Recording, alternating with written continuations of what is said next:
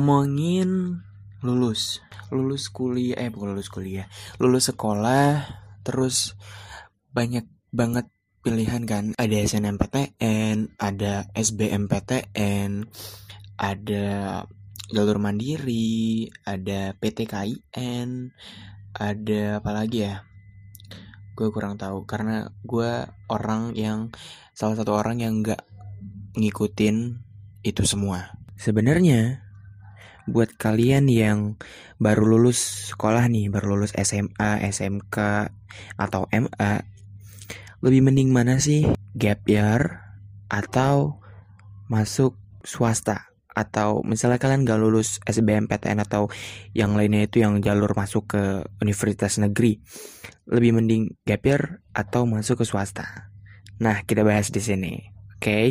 Nah, uh, aku nemu satu buah website dari zenius.net yang ngebahas tentang gap year, nunda kuliah setahun yang bisa sangat berfaedah katanya. Um, kalau menurut aku pribadi lebih mending masuk universitas swasta atau gap year. Sebenarnya masing-masing punya kayak kelebihan ya. Ketika lo masuk swasta ya mungkin lo lebih ada kegiatan nggak nganggur setahun itu lo bisa um, apa namanya uh, menjalani kehidupan uh, belajar lo secara normal nggak nunggu kalau misalnya lo nunggu setahun kan which is lo ketinggalan dari temen lo setahun gitu walaupun sebenarnya nggak apa-apa gitu. Tapi kalau lo ngambil gap juga ya nggak apa-apa juga gitu gap setahun itu bisa lo manfaatin untuk hal-hal yang bermanfaat. Contohnya, lo bisa cari kerja, lo bisa kerja sampingan gitu. Karena takutnya ketika lo nggak mengambil gap dan memutuskan untuk masuk ke universitas swasta yang yang di mana lo pasti buru-buru banget karena lo pengen banget gue pengen kuliah gue pengen kuliah gak apa-apa deh masuk swasta aja itu yang bakalan ngebuat lo jadi bisa aja nanti lo bisa salah ngambil jurusan karena keburu-buru atau bisa aja lo nggak nyaman dengan pilihan lo. Karena bukan dari yang lo inginkan. Gitu. Tapi ketika lo ngambil gap year gue ini bukan nge-push lo buat ambil gap year aja nggak usah kuliah nggak. Gue cuman pengen ngomongin ini aja. Tapi ketika ngambil lo ngambil gap year dan lo uh, nggak kuliah selama setahun itu gap year lo itu bisa lo manfaatin dengan sangat banyak hal yang berbeda. Contohnya lo bisa kerja, lo bisa kerja sampingan, mungkin lo bisa ngumpulin uang dulu buat buat uang jajan lo saat kuliah nanti. Atau setahun itu bisa lo buat untuk berpikir gimana uh, lo ke depannya. Apakah lo pengen ngambil universitas negeri atau lo mau ngambil swasta. Lo bisa mikirin itu di di saat lo gap year. Lo bisa mikirin itu di saat lo gap year karena lo bisa memikirkan mana yang terbaik buat lo gitu. Nah kembali lagi ke permasalahan gap year dan sekolah ini. Dari jadi dari website zenius.net ini dia bilang gap year sama dengan nunda kuliah setahun yang bisa sangat berfaedah jadi sekali lagi gue tidak mendukung lo untuk gap year Gue bukan mendukung lo supaya gak usah kuliah gap year aja Enggak, gue cuma mau ngebahas ini buat kalian-kalian yang uh, nggak lulus SBMPTN atau belum lulus SBMPTN mau nyambung ke depannya lagi gap year satu tahun mungkin lo bisa baca di zenius.net ini uh, kenapa lo ngambil gap year dan manfaatnya apa aja oke okay. Dia bilang ternyata SBMPTN itu diikuti oleh 860.001 peserta dengan jumlah yang diterima itu cuman 165.000 sekian. Jadi dari 800.000 yang diterima cuman 100.000 which is itu cuman 19,28% dari total semua pesertanya. Jadi sekitar 700 ribuan peserta tersingkir. Gue masih mikir sih kenapa orang ikut itu yang diterima itu nggak nyampe 20% cuy. Kayak cuman dari 800 ribu yang diterima cuma 100 ribu. Terus 700 ribu itu tersingkir. Gue nggak aduh nggak habis pikir oke kita lanjut jadi katanya eh 800 ribu peserta yang diterima itu cuma 100 ribu.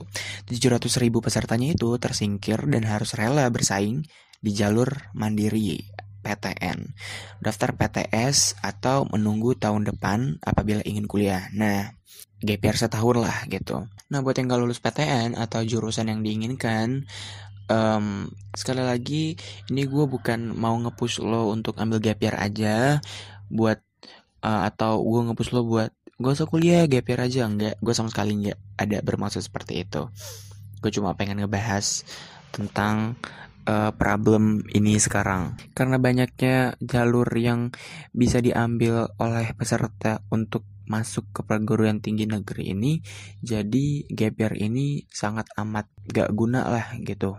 Banyak yang menghindari nunda kuliah setahun dan memaksakan diri harus kuliah hanya untuk menghindari berbagai stigma.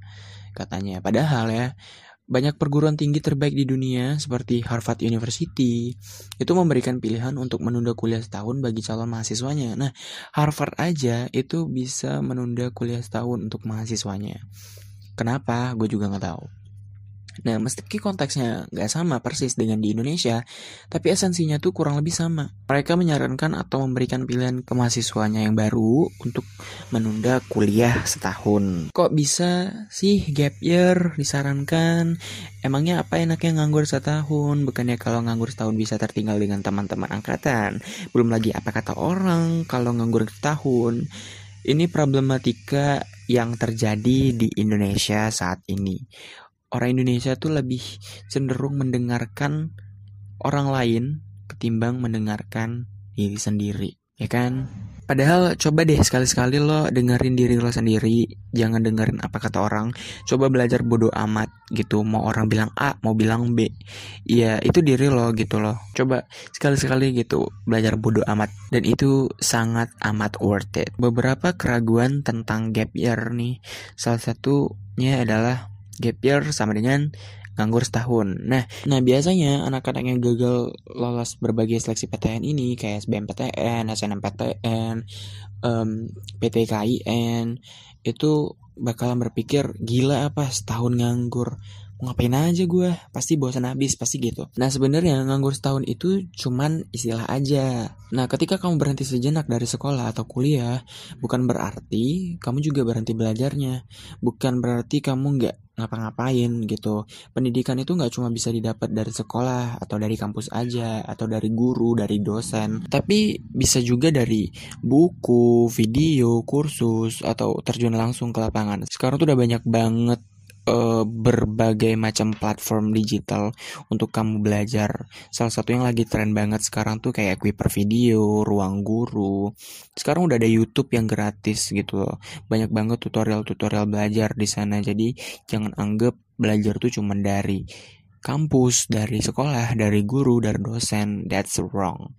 Nah, waktu satu tahun ketika kamu gap year, kamu bisa buat ngelakuin hal-hal yang gak sempat kamu lakuin buat belajar dulu gitu. Misalnya ya ketika gap year tahun ini misalnya tahun ini lo nggak lulus SBMPTN which is lo gap year tahun tahun ini. Waktu satu tahun ini lo gap year waktu satu tahun lo ini lo nggak ngapa-ngapain itu lo bisa pakai buat belajar buat mungkin kalau lo mau tahun depannya ikut um, SBMPTN atau jalur masuk ke perguruan negeri itu lo tahun ini bisa belajar untuk ngedapetin itu gitu loh satu tahun lo bisa belajar ya mungkin aja lo tahun depan bisa lulus yang kedua adalah gap year sama dengan tertinggal setahun. Aduh gimana nih kalau ambil gap year? Gue jadi ketinggalan sama teman-teman angkatan gue apa kata dunia. Banyak kok teman gue yang kayak tahun ini tuh kerja tahun kemarin eh bukan jadi gue baru masuk tahun kemarin jadi teman-teman gue tuh banyak yang tahun kemarin tuh ketika gue masuk universitas mereka masih kerja. Ketika gue tanya lo nggak kuliah? Nggak gue mau kerja dulu. Gue mau ngumpulin uang dulu. Satu tahun gap year itu bukan berarti lo ketinggal jauh sama teman-teman angkatan lo. Ingat kuliah itu nggak mengenal usia lo. Ada lo orang yang udah tua banget masih kuliah dan dia nggak malu gitu. Jadi ketika lo berpikiran satu tahun gap year dan lo ketinggalan sama teman-teman lo itu salah sangat amat salah besar gitu. Di kuliah itu nggak mandang usia nggak mandang umur semua orang bisa belajar pada saat kuliah. Kita bahas dari segi kuliah dulu. Kuliah itu berbeda dengan sekolah. That's true. Kalau di sekolah memakai sistem paket Artinya, mata pelajaran yang kamu pelajari sudah ditentukan oleh sekolah sama untuk semua siswa satu jurusan. Jadi pakai apa namanya kurikulum kali ya. Gue dulu SM, gue SMK kurikulum 2013. Dan kan kalau di kuliah, kamu punya fleksibilitas untuk ngambil, nunda, ngedrop mata kuliah di tengah jalan atau nyodok mata kuliah kalau udah memenuhi persyaratan untuk ikut mata kuliah tersebut. Jadi, lama kuliah seorang mahasiswa ditentukan oleh pilihan dan performa mahasiswa. Jadinya, ada mahasiswa yang lulus S1 dalam waktu 3 tahun, tapi ada juga mahasiswa yang kuliah sampai belasan semester belum juga lulus. So, dalam satu angkatan pun yang masuk kuliah bareng lulusnya bisa berbeda-beda. Khususnya kayak gue nih, gue ngambil jurusan teknik dan tahun ini gue ngambil uh, teknik arsitektur landscape dan gue bakalan pisah sama teman-teman gue dulu di semester 1 dan semester 2 jadi I don't know how my future. Nah dalam karir atau pekerjaan juga demikian gitu. Selisih setahun di dunia kerja itu nggak signifikan karena skill lah ya karena skill lah yang jadi pertimbangan utama ketika bekerja. Banyak anak yang belum nyampe usia 30 tahun sudah jadi manajer udah jadi bos udah jadi CEO segala macam. Jadi lo jangan takut cuman karena lo gap year lo ketinggalan sama mereka lo ketinggalan teman-teman lo yang udah kuliah yang lo berpikir ketika mereka kuliah mereka lulus mereka sukses. That's wrong gitu. Jadi percaya sama diri lo aja dulu sendiri. Nah jadi ini ada satu pernyataan yang unik dari Zenius.net ini. Dia bilang kenapa gap year direkomendasikan? Seperti yang disinggung di atas beberapa universitas top dunia seperti Harvard Princeton, Tufts, and New York University itu merekomendasikan atau memberikan pilihan bagi mahasiswa barunya untuk nunda kuliah setahun. Bahkan Harvard itu sudah merekomendasikan opsi ini selama dari 4 dekade. Kenapa? Soalnya mahasiswa tuh yang telah ngambil yang udah ngambil year tuh ngaku dapat pengalaman yang sangat berharga ketika gap year gitu. Sehingga mereka menyarankan semua mahasiswa, semua siswa Harvard untuk mempertimbangkan untuk mengambil gap year juga. Nah, jadi siswa-siswa di luar sana yang mau masuk Harvard tuh mereka mengaku bahwa ketika mereka gap year banyak banget hal-hal unik, hal-hal penting, ilmu-ilmu penting yang mereka dapat jadi kayak universitas itu menyarankan ya udah kamu gap year aja dulu. Mungkin ketika kamu gap year kamu dapat ilham segala macam dapat ilmu lagi ketika kamu masuk Harvard kamu makin pinter. Gitu mungkin kali ya. Nah, dari hasil survei ke anak-anak yang mengambil gap year, hampir semuanya nih setuju bahwa gap year telah bertampak berdampak positif bagi mereka, khususnya dari segi personal. Tentunya apa yang didapat dari masing-masing anak yang mengambil gap year bisa berbeda-beda? Karena dari awal mungkin tujuan ngambil gap year beda ngisi gap year-nya juga beda gitu. Jadi uh, tujuannya mereka ngambil gap year kan beda-beda gitu. Ada yang ngambil gap year karena kerja ada yang ngambil gap year karena mungkin gak lulus ada yang ngambil gap year karena masih pengen free setelah sekolah mereka pengen bebas gitu. Gue punya teman loh yang sampai sekarang tuh masih kayak ya udah diam aja gitu. Ketika gue tanya lo nggak kuliah? Lo nggak kerja? Gue masih pengen free nih gue masih pengen bebas gue masih pengen leha-leha. Tiga tahun eh 12 tahun gue di push buat belajar. Masa gue setahun aja gak bisa sih tenang gitu dia bilangnya. Jadi ya tujuan orang ngambil gap year ataupun gak ngambil gap year tuh beda-beda. So, gue harap lo semua bisa memilih yang terbaik dalam hidup lo So, gue Hari Prabowo, sampai jumpa.